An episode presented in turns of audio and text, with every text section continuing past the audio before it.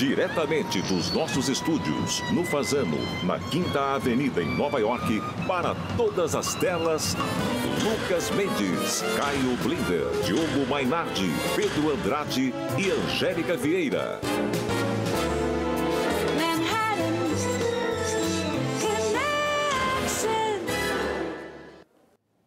No Brasil, o funeral.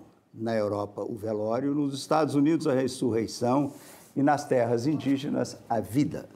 Estamos conectados no ar para todo o Brasil, pela TV Cultura e emissoras afiliadas e com o mundo pelo YouTube, Twitter e Facebook. E agora você pode nos acompanhar também no Spotify. Estamos aqui com Caio Blinder, Diogo Mainardi, Pedro Andrade, Angélica Vieira e nossos convidados, o deputado Kim Kataguiri, o ator Antônio Fagundes, o antropólogo Antônio Rizélio e o economista Ricardo Neves. O comediante Danilo Gentili ia estar aqui, como ele mesmo anunciou, não foi, Angélica? Olá, eu sou o Danilo Gentili, estou passando aqui para avisar que essa quarta-feira, 10 da noite, eu estarei no Manhattan Connection na TV Cultura. Vamos assistir, valeu! Como vocês viram, o, o, o Gentili foi amordaçado. Ele, é, por sugestão do advogado dele, ele falou que não deve vir. Então eu pergunto ao deputado, nós arranjamos esse deputado que é mais jovem que esse programa, falante, tem 25 anos. Deputado, muito obrigado pela sua companhia. E eu quero saber se ele, o Gentili foi, foi amordaçado pelas, pelos seus colegas na Câmara ou pelo, pelo advogado dele? Primeiro, obrigado pelo convite. É, acho que foi mais pela Câmara. Né? Não, não acredito que essa, que essa decisão, né, só para a gente esclarecer o que está acontecendo, né? Você teve um pedido da Procuradoria-Geral da República para que todas as redes sociais ali do Danilo fossem suspensas.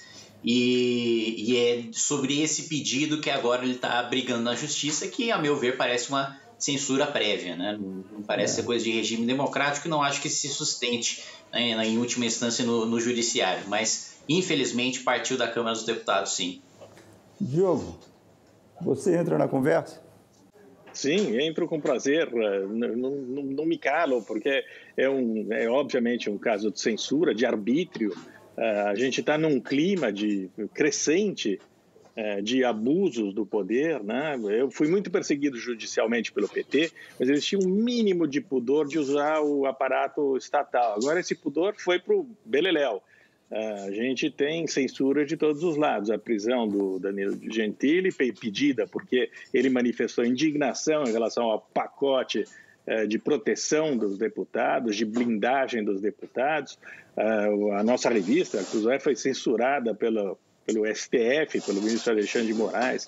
Uh, Felipe Neto teve, foi, foi indiciado uh, porque chamou o Bolsonaro de genocida. Uh, até agora surgiu um cartaz que deve ser de sua autoria, Lucas, que, que compara ou chama o Bolsonaro de Pequi roído e o ministro da Justiça, Pequi Ruído, para quem não assiste ao programa, o, o, o, Lucas fala em Pequi praticamente todas as semanas. O Pequi Ruído, uh, o ministro da Justiça do Pequi Ruído, uh, quer descobrir quem é o autor desse, desse cartaz, persegui-lo. Kim, todas as, todos os dias você chama o Bolsonaro de corrupto, quadrilheiro e vagabundo. você, até agora, escapou ileso desse negócio. Você tá, vai ter de me explicar como é que você consegue uh, chamar o Bolsonaro, porque eu não posso chamar o Bolsonaro de uh, corrupto, quadrilheiro e vagabundo, porque eles vêm para cima de mim. E, e no teu caso?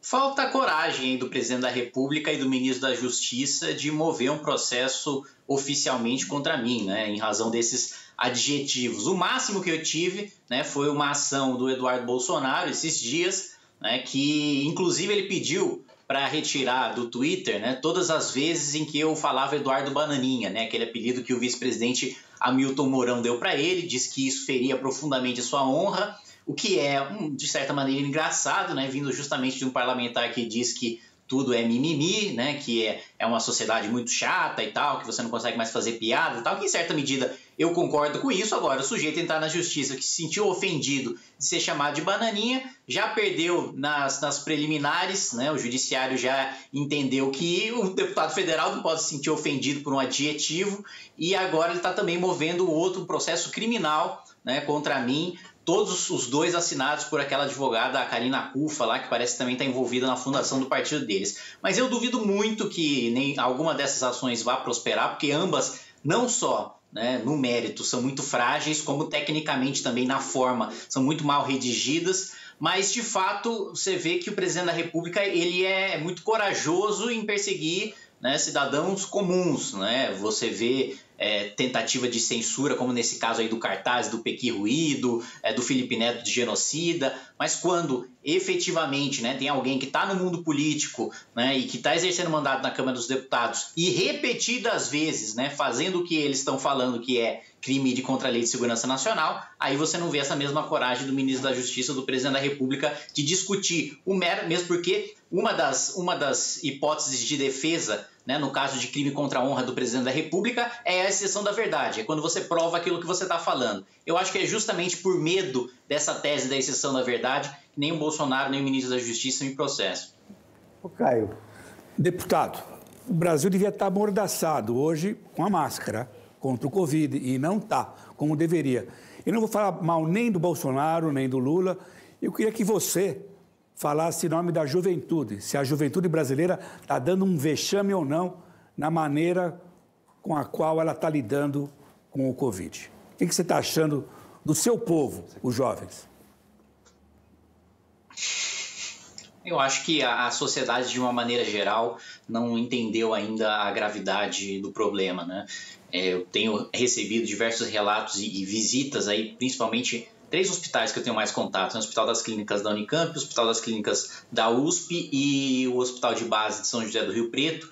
E os três estão completamente abarrotados. Né? E, e um diretor de um, de, de um desses hospitais me relatava que é, costumeiramente atendia quedas domésticas, né, de idosos que quebravam ossos ali por cair dentro de casa e que hoje você não consegue mais fazer esse atendimento, que metade dessas quedas Mas domésticas, jovens, que geralmente eram jovens, tratadas com próteses jovens. e tal.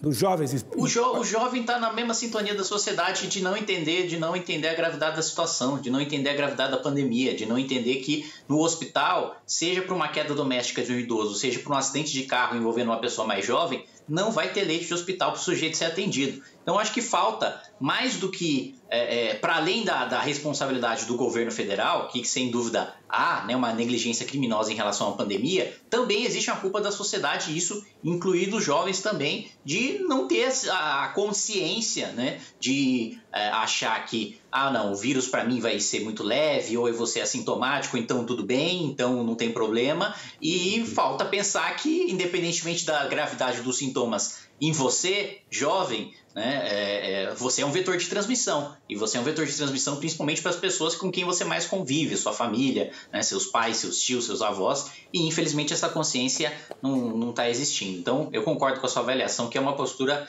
absolutamente vexatória. Oh, deputado, nós agradecemos sua participação. Ah, nós vamos pedir bis em breve. Foi um prazer muito grande ter ter sua, ter sua presença aqui. E agora vamos trazer o ator, produtor e ativista político Antônio Fagundes. Fagundes, muito bem-vindo. Obrigado pela Oi, Lucas, tudo bem? Pedro. Caio, Diogo, prazer estar aqui. Oh, o, o seu principal papel nesse momento é nas artes ou é na política? Pois é, você sabe que é, eu acho que uma coisa está diretamente ligada com a outra, né? Através da arte, da cultura, que a gente consegue se comunicar politicamente com, com a população. Essa é uma das funções mais fortes que eu vejo na arte. E você vê que é, não só nós acreditamos nisso, né? o, o, governo também acredita nisso, cerceando a cultura, limitando a cultura. Você vê antes da pandemia mesmo, já existia um movimento no sentido de desmanchar a cultura, e esse, esse movimento agora está sendo ampliado com a pandemia. Nós, nós estamos vendo aí uh, o cinema paralisado, o teatro paralisado, a Lei Rouanet sendo, sendo desmontada eh, e todo o nosso patrimônio cultural sendo desmanchado eh, de uma forma que, mesmo que a gente consiga tirar o inquilino lá do poder, a gente vai levar décadas para reassumir a posição onde nós eh, deixamos. Né? Olha, Fagundes, nós vamos continuar nossa conversa no próximo bloco. Ah, e agora ah, vamos também com um outro Antônio, o antropólogo baiano Antônio Risério. Ah, são dois Antônios, que é uma raridade nesse programa. E, e depois do, do intervalo a gente volta com o Pedro. A vacina protege você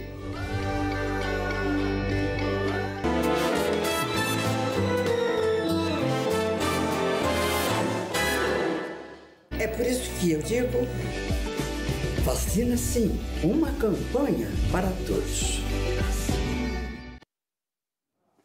Estamos de volta com dois Antônios, Fagundes e Risério. E o Pedro começa pelo Fagundes, que ele. É, é Pedro é um grande admirador. Diga, Sim, Pedro. é verdade, é verdade. Fagundes, a, festa do Oscar acontece, se eu não me engano, no dia 25, é, na semana que vem. Como você sabe, a festa do Oscar mudou suas regras é, para que ele se torne um evento mais inclusivo, com mais representatividade para a comunidade negra, LGBT, asiáticos, mulheres. A gente vê um movimento semelhante no Brasil, nas novelas, no jornalismo brasileiro. É, você tem, ocupa né, esse espaço de protagonismo nesse segmento, nesse universo na TV brasileira há algum tempo. Eu queria saber como foi acompanhar essas transformações e qual o impacto real é, que essas mudanças têm é, na vida da população de um país racista como o Brasil. É, a gente vê que é, essas mudanças são tardias, né? A gente já devia, nós deveríamos ter começado antes até dos Estados Unidos. Você vê é, o próprio caso do racismo lá, só 10% da população norte-americana é composta por, por negros. Aqui no Brasil nós temos 56% da população é, composta por negros. Então nós estamos atrasados aí nessas medidas é, antirracistas, né?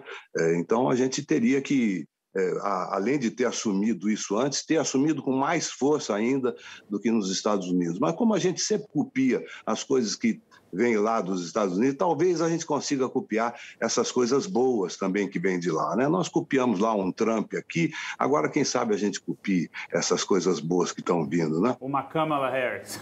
Ô, Diogo. É, pensando. O Fagundes é todo seu, Diogo. Caro Fagundes, é, e aí, Diogo? Você, você fez uma tremenda sacanagem comigo. Você fez uma sacanagem comigo. Você deu uma entrevista para minha revista e ah. criticou o Instituto do Impeachment. Eu só levanto da cama por causa do impeachment. Eu pedi impeachment do Lula, pedi impeachment da Dilma, pedi impeachment do Temer, pedi impeachment agora do Bolsonaro. Você não pode fazer uma coisa dessas comigo. Você puxou o meu tapete. O impeachment do Bolsonaro é particularmente urgente, porque a gente só, a gente só vai conseguir é, diminuir esse, essa tragédia é, que nós estamos vivendo depois de chutar o sujeito é, para o esgoto. É, então, entre para entre a campanha, por favor.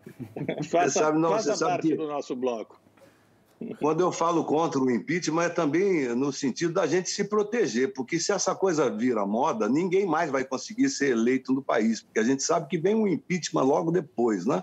E a gente sabe também a nossa tradição é, política é, é, é, muito forte no sentido de que muitos vices acabaram governando, né?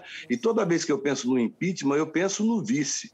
E às vezes o vice é uma desgraça, talvez tão grave ou maior do que o, o, o ocupante lá, o inquilino do poder. Né? Então, é, eu tenho essas ressalvas contra o impeachment, primeiro porque eu acho que é banalizar isso aí, 30% da população elege, que eu já acho que é muito ruim, e aí 500 pessoas tiram ele, que eu acho que é pior. Então, eu acho que a gente tem que botar uma certa medida assim nessa coisa do impeachment, no sentido que a gente também tem que se proteger Porque vai ter um dia que vai ter um candidato nosso lá e essa turma toda vai querer tirar, se for fácil isso. Né? É só nesse sentido que eu sou contra o impeachment, mas eu concordo que o inquilino não devia nem estar tá lá, né? Caio. Fagundes, o nosso querido Diogo, de quem você puxou o tapete, disse que o nosso programa é um programa de velho. Mas ele tem razão. O Brasil é um país cada vez mais velho. Você, um papel recente que você fez em novela, Bom Sucesso, você foi o velho moribundo, o Alberto. Mas esse é o futuro do Brasil. É, no final da década, nós vamos ter mais gente com mais de 60 anos do que criança. Esse é o presente, não, é o futuro, não é o futuro da televisão, do cinema, do teatro. O público é velho, então mais papel para velho, mais temática sobre velho. Concordo com você, concordo plenamente. Estou aqui eh, na, na fila né, para os personagens que irão aparecer. Mas a gente está falando do futuro do Brasil velho. Não, nós já somos um país de velhos. Né?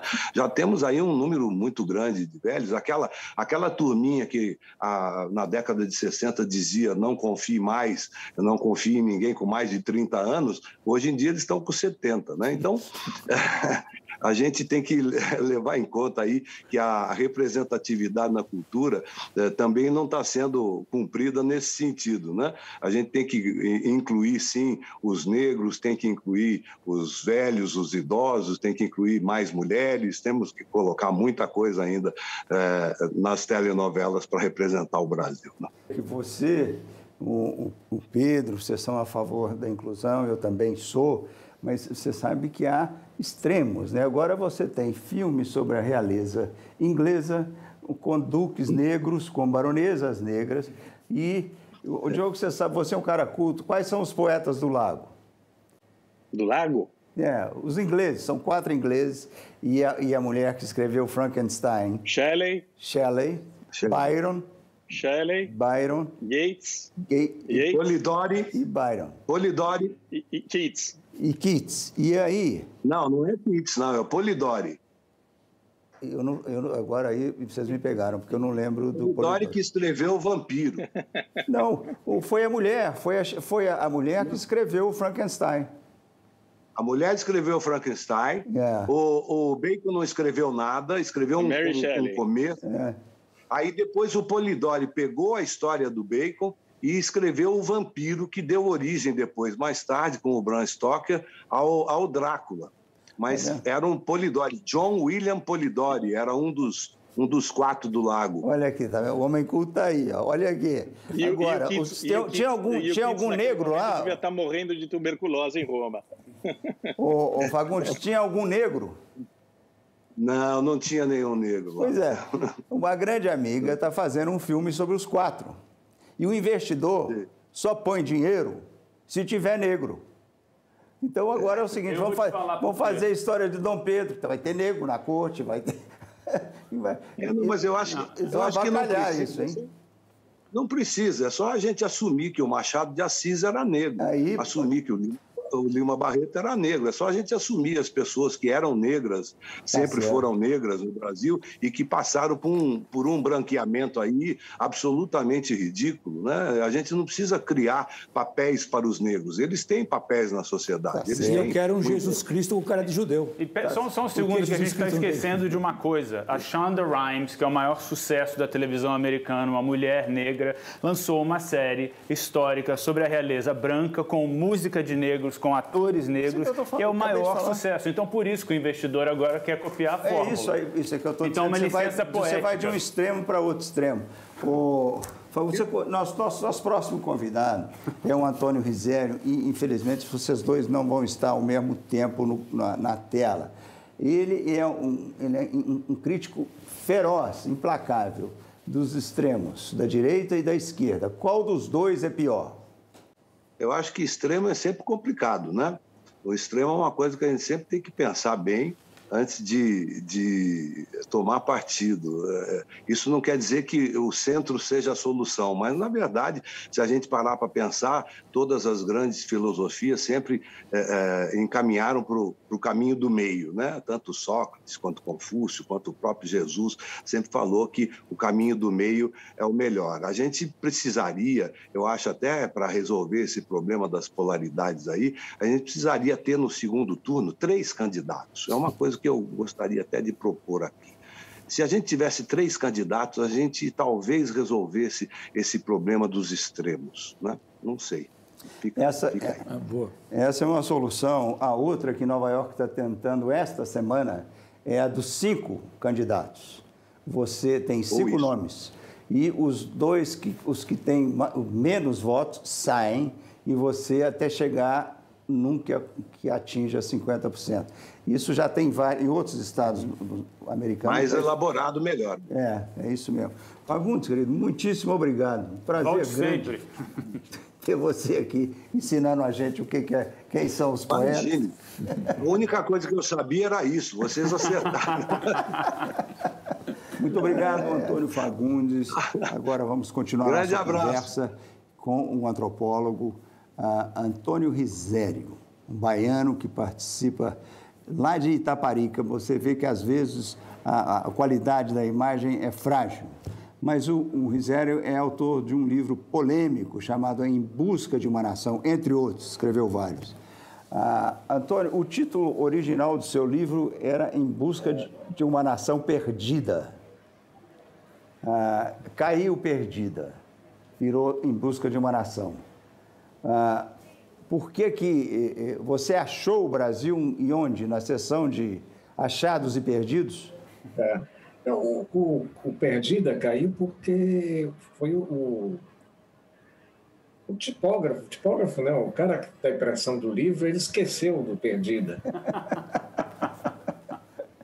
E, e daí os amigos concordaram, sabe? Não, seu livro não tem nada de prussiano. Em Busca da Nação, é um livro mais prospectivo.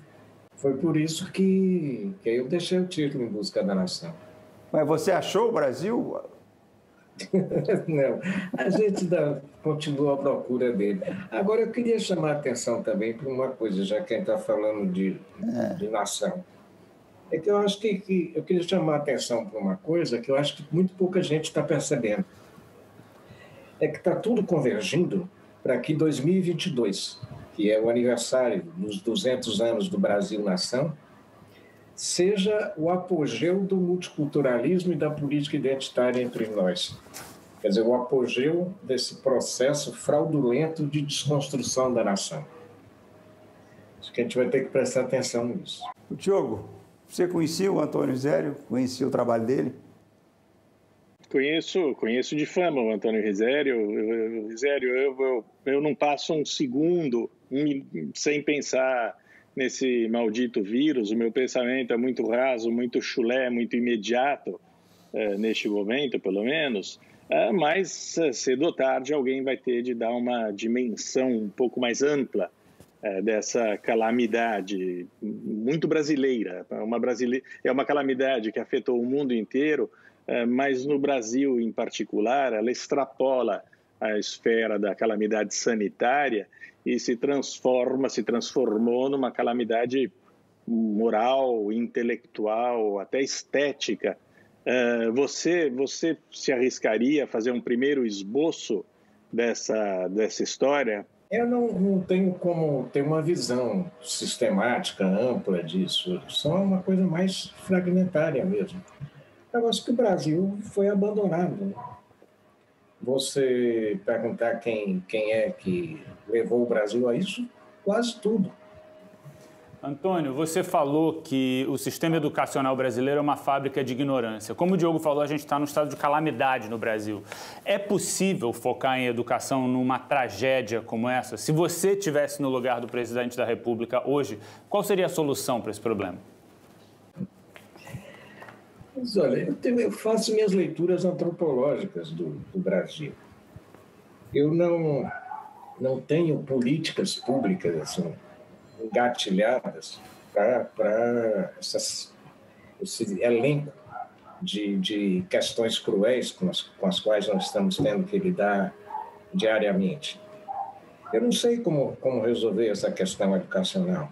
De um lado, as pessoas estão falando ensino à distância, de outro, falar, ah, mas é, os favelados não têm como ter acesso à internet. E... Então, eu não sei como, como isso vai ser resolvido. O que a gente vê é que estamos tendo anos de, de, nós já vínhamos num processo educacional praticamente falido e agora está tudo suspenso. E isso eu falo assim nos vários planos. Do, do, eu me preocupo mais com a meninada.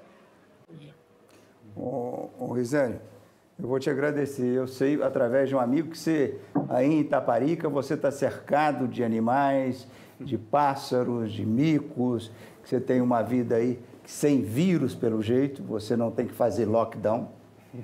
Você tá, pode circular à vontade ou não, mas eu quero te agradecer. Não, não. Agora, eles precisam me, me, melhorar o sinal, de, o sinal de internet aí na sua, na sua região. Ele está ele tá frágil. É. Mas o, o... Sim. Não, eu só quero te agradecer. Muito obrigado. Vamos, na próxima vez a gente vai ter um sinal pá, forte, e aí a conversa fica, fica mais longa. Ah, no próximo bloco, vamos voltar com o economista Ricardo Neves, lá em Berlim. Lá o sinal deve estar forte. Cuidado sim.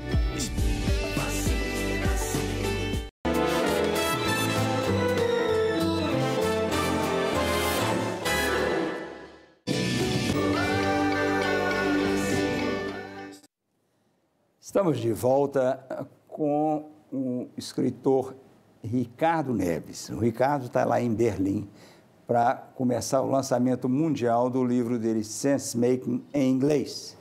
Ele já foi lançado em português. Oi, Ricardo.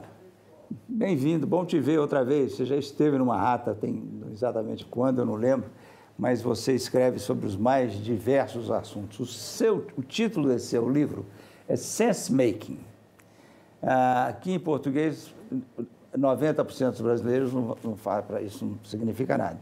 Então, em inglês também é o mesmo título. Explica para a gente, em, em, num minuto, o que, que é o sense making. Obrigado. Bom, uh, o, o, Lucas, obrigado por estar novamente é, me possibilitando falar de livros aí no Manhattan. E esse livro, Sense Making, Liderança por Propósito, ele vem é, como mais uma. Os meus livros são ferramenta de conhecimento que eu uso nas empresas, em workshops, exercícios de planejamento. E os últimos dois anos, na verdade, eu me dediquei a um sabático, pesquisando a questão de liderança e, sobretudo, a questão de comunicação nas organizações. Comunicação é hoje a grande questão mundial. Ou a gente se aprende, aprende a, a, a se comunicar decentemente, ou a gente vai ter problemas mais sérios ainda do que a pandemia. Tá? Então, o sense making ele vem a partir de um determinado momento em que eu, ah, digamos, descubro em que nós estamos na mudança ah, de tipo de liderança que deve conduzir uma organização, ah, uma empresa, e que vem do fato de que as questões que estão se colocando e vão se colocar adiante serão cada vez mais complexas. Quem está desconfortável com a pandemia, não espere voltar okay. a um antigo normal. A gente vai para um novo normal com novas complexidades e a gente vai ter que ter mudança de mentalidade e, sobretudo, a questão da liderança. Ela deixa de ser aquela liderança que prescreve, que diz o que deve ser feito, e ela passa a ser um facilitador da compreensão da complexidade que se deve enfrentar. Isso é, ela vai fazer sentido ela procura, antes de mais nada, acalmar. Eu costumo dizer que são uma liderança sense-make, a liderança que faz sentido, ela tem quatro momentos. Ela faz a calma, porque é calma, pessoal, isso aqui é a zona de terror, eu mesmo não sei o que eu vou fazer, mas a gente vai encontrar uma solução. O segundo momento é coragem. Coragem, meus filhos, coragem, porque a gente já resolveu outros problemas, vamos resolver outros daí. O terceiro C é o C de conversa. Tem que ter a capacidade de conversar, de ganhar, de construir a confiança mútua entre aqueles parceiros, seja numa sociedade, seja numa organização. E o quarto C é o de colaboração. A gente tem que aprender a, a trabalhar colaborativamente em times. Isso, felizmente, o pessoal da geração milênio e da geração Z já são mais capazes de fazer do que a antiga geração dos baby boomers, que está mais acostumada com o comando e controle. Então, basicamente é isso. A liderança sense-make é aquele cara, é aquelas pessoas que são capazes de organizar, de facilitar a compreensão da complexidade exponencial, que é a, o famoso a coisa se tornou um, a zona do terror, e mais nós vamos encontrar com calma, com colaboração, com conversa e com capacidade de juntos a gente é, resolver essa questão. Então o livro é, vem basicamente dessa desse chamado. O livro é um livro com uma missão, é a missão de ajudar a desenvolver um tipo de liderança que é a liderança para além do comando e controle, que eu chamo de liderança sense-making. Bom, Caio, você é líder ou você precisa dos conselhos do Ricardo? Eu sempre preciso de conselhos. Ricardo, é o seguinte, você falou em colaboração, dizem que a união faz a força, mas parece que a colaboração e a união na Europa estão fazendo a fraqueza. Sob a liderança da nossa querida Angela Merkel, estamos vivendo uma sensação de que nada faz sentido na Europa. Não conseguiram distribuir a vacina com rapidez, empacaram por excesso de cautela na distribuição da vacina AstraZeneca. Então, tenta dar um pouco de sentido para esse rolo, essa encrenca da União Europeia nesse momento. É, nesse momento na União Europeia, o que acontece é que parece, é, dentro desse momento, que a, os britânicos, sobretudo sob a liderança do Boris Johnson, é, conseguiram agilizar o processo é, de distribuição da vacina. Né? Eles atalharam uma série de coisas relativamente à certificação a, da, da, vacina, foram menos, digamos, a, cautelosos do que a União Europeia, e, nesse sentido, exatamente pela necessidade de uma concertação de uma federação que tem 400 é, milhões de pessoas e 27 países, ah, houve um certo atraso, que realmente está acontecendo, né? mas que eu acho que ele espelha uma dificuldade, fundamentalmente, que os governantes não é, foram capazes de, de perceber que o gargalo era em cima da questão da manufatura e não apenas do achar a vacina. Então, esse foi uma, uma questão, há um descompasso. É, eu acredito que até o verão ah, já deverá estar boa parte da União Europeia vacinada. Né? E a partir daí se com, começa um processo de, de reconstrução da economia, enfim, vai existir um novo normal em que uma série de atividades de setores vão ter que ser reinventadas. E eu acredito que isso possa ah, fazer com que a União Europeia recupere aquele senso é, de coletividade que, nesse momento, foi sacudido ah, por causa da velocidade com que a vacinação foi no Reino Unido, se comparado com o Reino Unido, Israel e Estados Unidos. Acho que é uma situação transitória. Eu acho a União Europeia uma experimentação fundamental. Quisera eu que no futuro o mundo fosse uma federação de países. Né?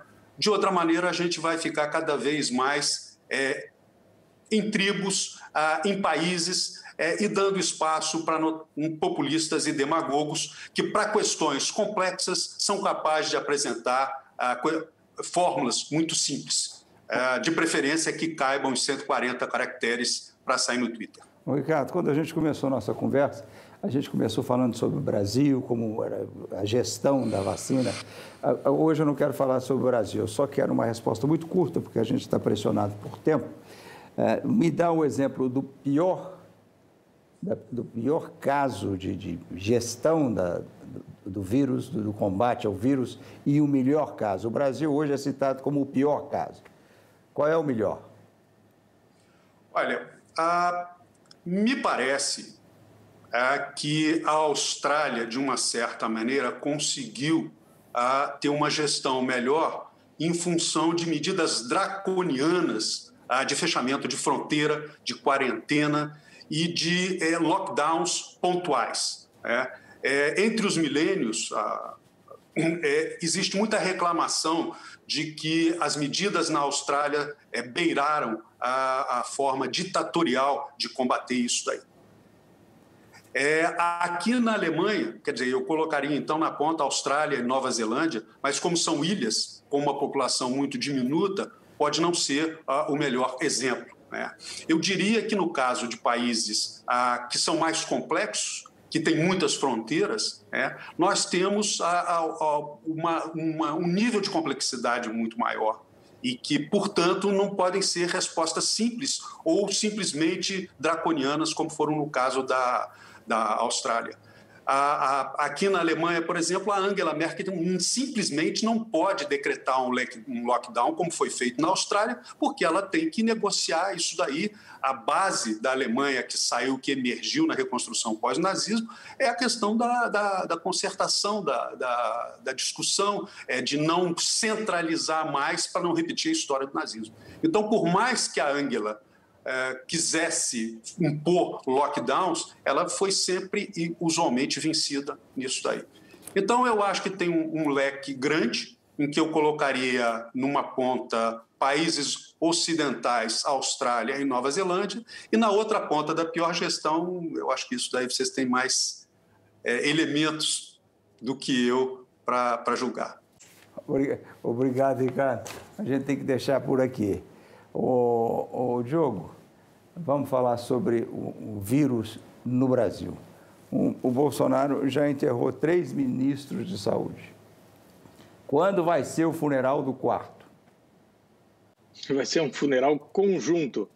Eles vão, vão ser enterrados juntos, o, o quarto ministro Bolsonaro. Não, eu acho que o, o país chegou a um nível é, de, de insatisfação, de intolerância, está prestes a explodir. Esse vírus vai. Uh, a insatisfação corre como vírus, meio silenciosamente por algumas semanas e depois explode, brota, germina.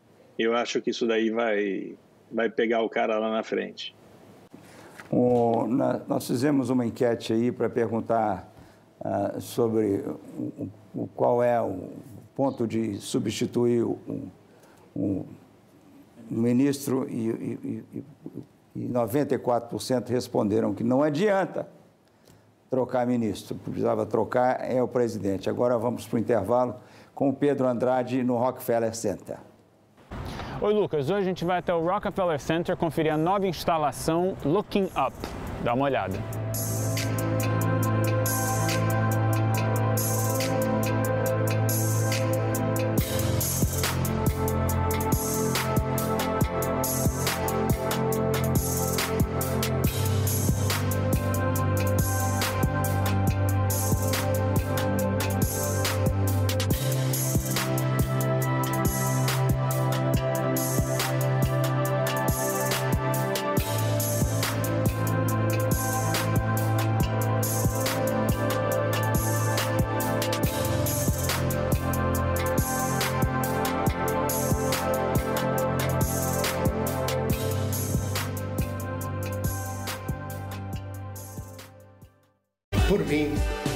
Você.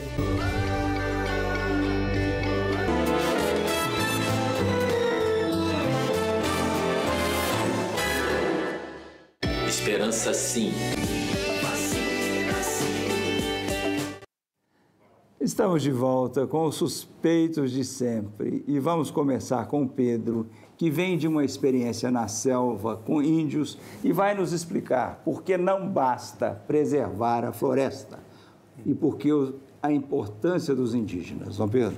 Essa é uma matéria enorme no New York Times que a gente leu essa semana, mas falando exatamente sobre o fato que a ideia da conservação ela evoluiu muito nos últimos tempos, né? Aquela, aquele conceito bota a natureza aqui e tira as pessoas lá de dentro e separa tudo não existe mais. Então, é, quando a gente pensa na Amazônia, a gente está falando de metade da floresta tropical no mundo, um quarto da água é, doce no mundo, e também está falando de 350 etnias indígenas, mais de 150 idiomas, há pessoas que vivem lá dentro. Então, agora existe essa esse consenso que, em vez de você tirar ou você não proteger esses povos indígenas, você tem que recrutá-los, você tem que protegê-los para que eles possam proteger, é, servir como guardiões é, da floresta. É uma coisa que está sendo discutida, inclusive na China, no final desse ano vai ter uma convenção grande é, na China que está reunindo as maiores potências do mundo exatamente para ver como eles vão lidar com isso. O que eu não entendo é o seguinte: se você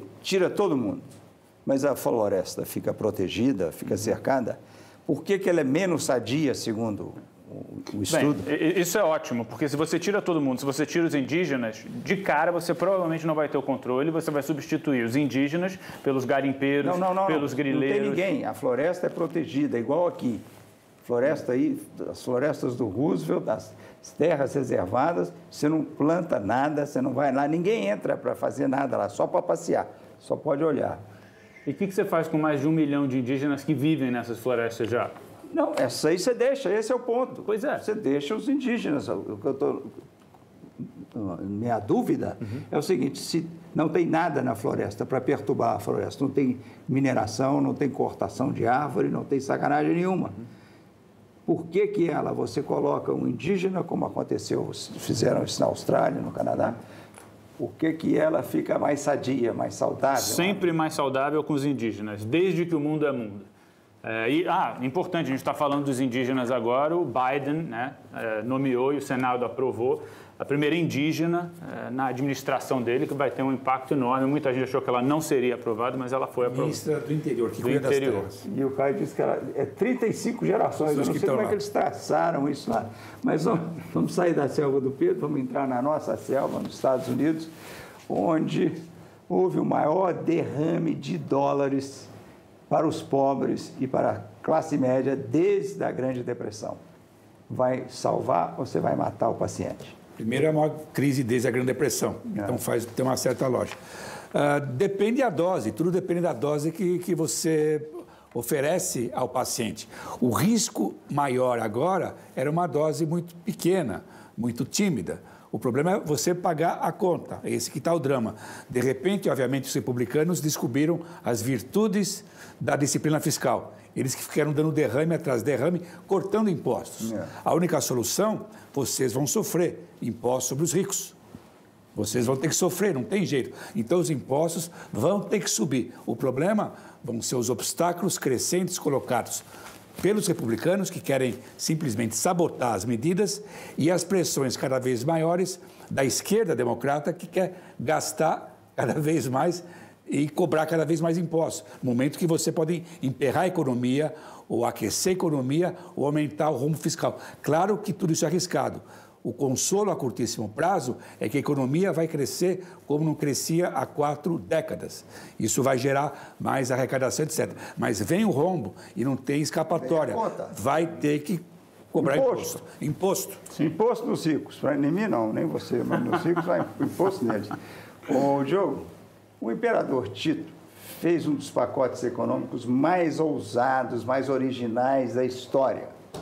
Ah, se eu estiver errado, você me corrige. O pacote foi depois do que o furacão. Não, não foi furacão. Foi o, o vulcão. O vulcão. foi o vulcão Vesúvio que destruiu Pompeia. Depois do vulcão, morreram milhares de pessoas. E o que, que o, o Tito fez de tão sensacional?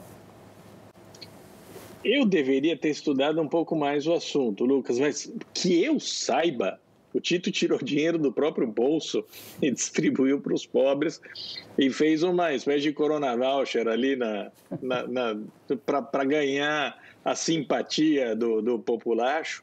Ele não taxou os ricos, não, porque costumava render uma facada nas, nas costas, um envenenamento. Então ele preferiu tirar o dinheiro do próprio bolso para distribuir para os pobres. É, mais ou menos como pretende fazer também o Biden. Né? Isso é sempre meio. É, dá, um, dá um alívio, dá um alívio imediato. É, mas não é um, exatamente uma solução para o pro problema. Essa versão do dinheiro do próprio bolso também é muito boa, também é original. Mas aqui, a que foi espalhada é que os ricos, morreram muitos ricos lá ah, em Pompeia. E ele então pegou as fortunas e as terras desses ricos, que eram, se não me engano, mais de 2 mil, e distribuiu-os para a população. Inclusive, soltou os escravos e o resultado disso foi uma grande prosperidade na Baía de Nápoles. Furacão não. É, é vulcão. Vulcão. Ô Pedro, para a monarquia britânica, a monarquia britânica está ameaçada mais uma vez por um membro da família real. Furacão Meghan. Furacão Meghan e pelo furacão Marx. o Karl Marx disse que esse negócio de, de monarquia, isso era balela, isso ia acabar. Mais um erro do Marx. Mais um erro. Visconde Pedro, qual é a maior ameaça? Lucas, eu acho que a família real ela já passou por conflitos, por guerras, pela, pelo rei Gago, pela princesa Diana. É, eles vão continuar. O que me surpreende é. Eu, eu, me pergunto por que esse fascínio global por essa família, né? É uma coisa assim que é, virou meio que ser xingado na internet por isso, mas um, um Big Brother aristocrático, as pessoas ficam hipnotizadas. Eu acho que no final das contas a Oprah ganhou os 70 milhões de dólares dela, a Meghan eh, e o príncipe dela assinaram eh, com outra emissora, vão ter agora uma produtora. Agora, honestamente, na semana passada você tentou dar essa isca para o Diogo, ele falou, Lucas, eu não, não vou ficar aqui falando. Mas olha aqui, eu vi, eu vi, eu vi a entrevista, a Mega mentiu a Mega, ah, inclusive, está errada, porque ela disse que o filho dela não é príncipe porque ele é preto, hum. ele é negro, e não é nada disso. Ele não é príncipe porque ele é bisneto. Ele só pode ser nomeado e se tornar príncipe quando o pai dele uhum. for rei. Aí ele passa a ser príncipe. Não tem nada de cor. Jamais será rei. Já, é, jamais será, será rei. rei. Tá, e eu discordo de vocês. Qual, qual é, é, o drama? Aí. Deixa eu ver. Qual é o drama se eu fosse casado com uma mulata hum. e, e, ela tivesse grávida, qual é o drama discutir na mesa qual é a cor do, do filho? Para começo de conversa, eu acho que quem determina qual é o drama é o oprimido, não é o opressor. A gente aqui nessa bancada. Peraí, deixa eu terminar agora. Não, a Angélica, gente... eu estou falando com a Angélica. Ela ah, fala, tá. cortar aí, não tem esse negócio é. de cortar. Corta depois, eu já cortado, tem dois lugares para cortar. A, a, gente aqui nessa bancada está numa posição de privilégio, entendeu? O que você pode achar que não ofende uma pessoa asiática, vai, vai nascer com o olho assim ou vai nascer com o olho assado? Mas minha mulher é asiática. Eu, sou, eu sou oprimido, então. Não, eu não, sou oprimido ou opressor? Você não é, a sua mulher é, a sua filha é, né? Não, a sua filha também mas é dizendo, essas conversas... Agora, um, deixa eu só terminar isso, por favor.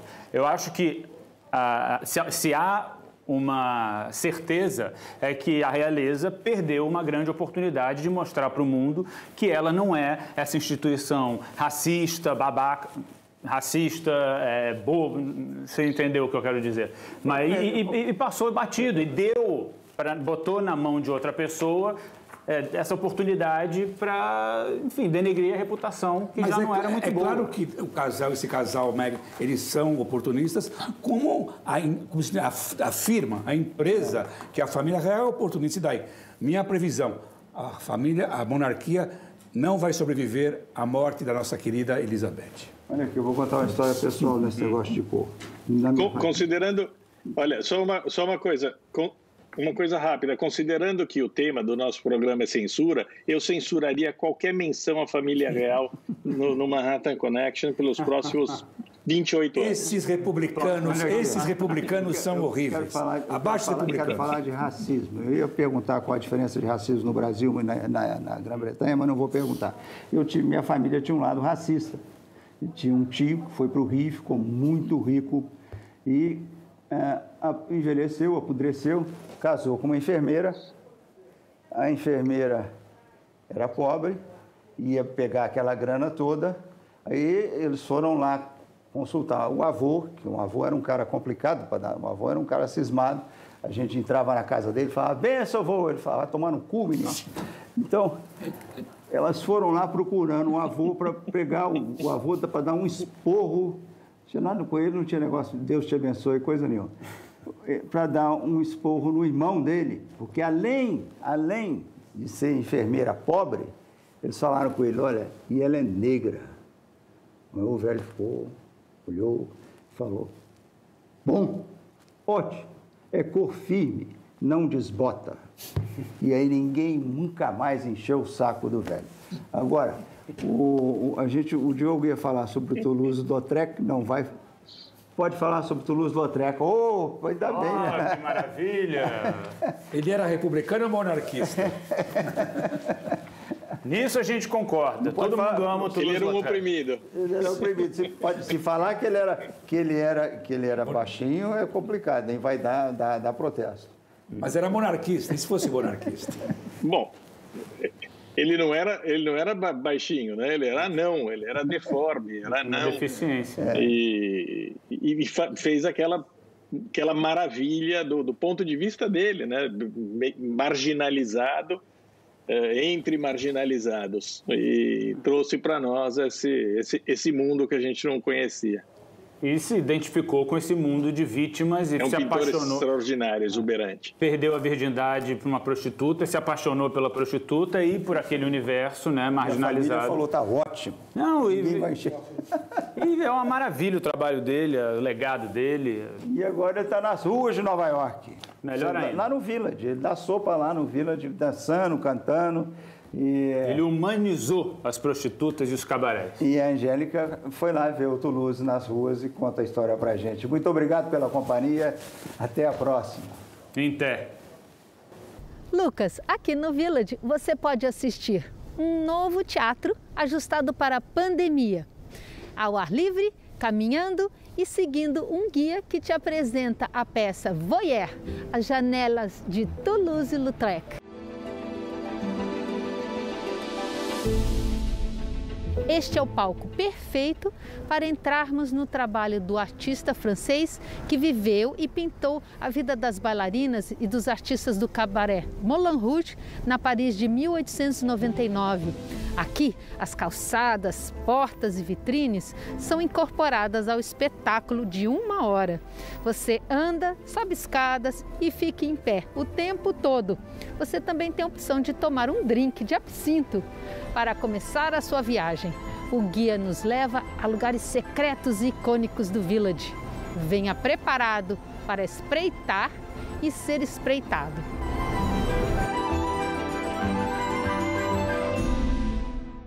Protege a sua família.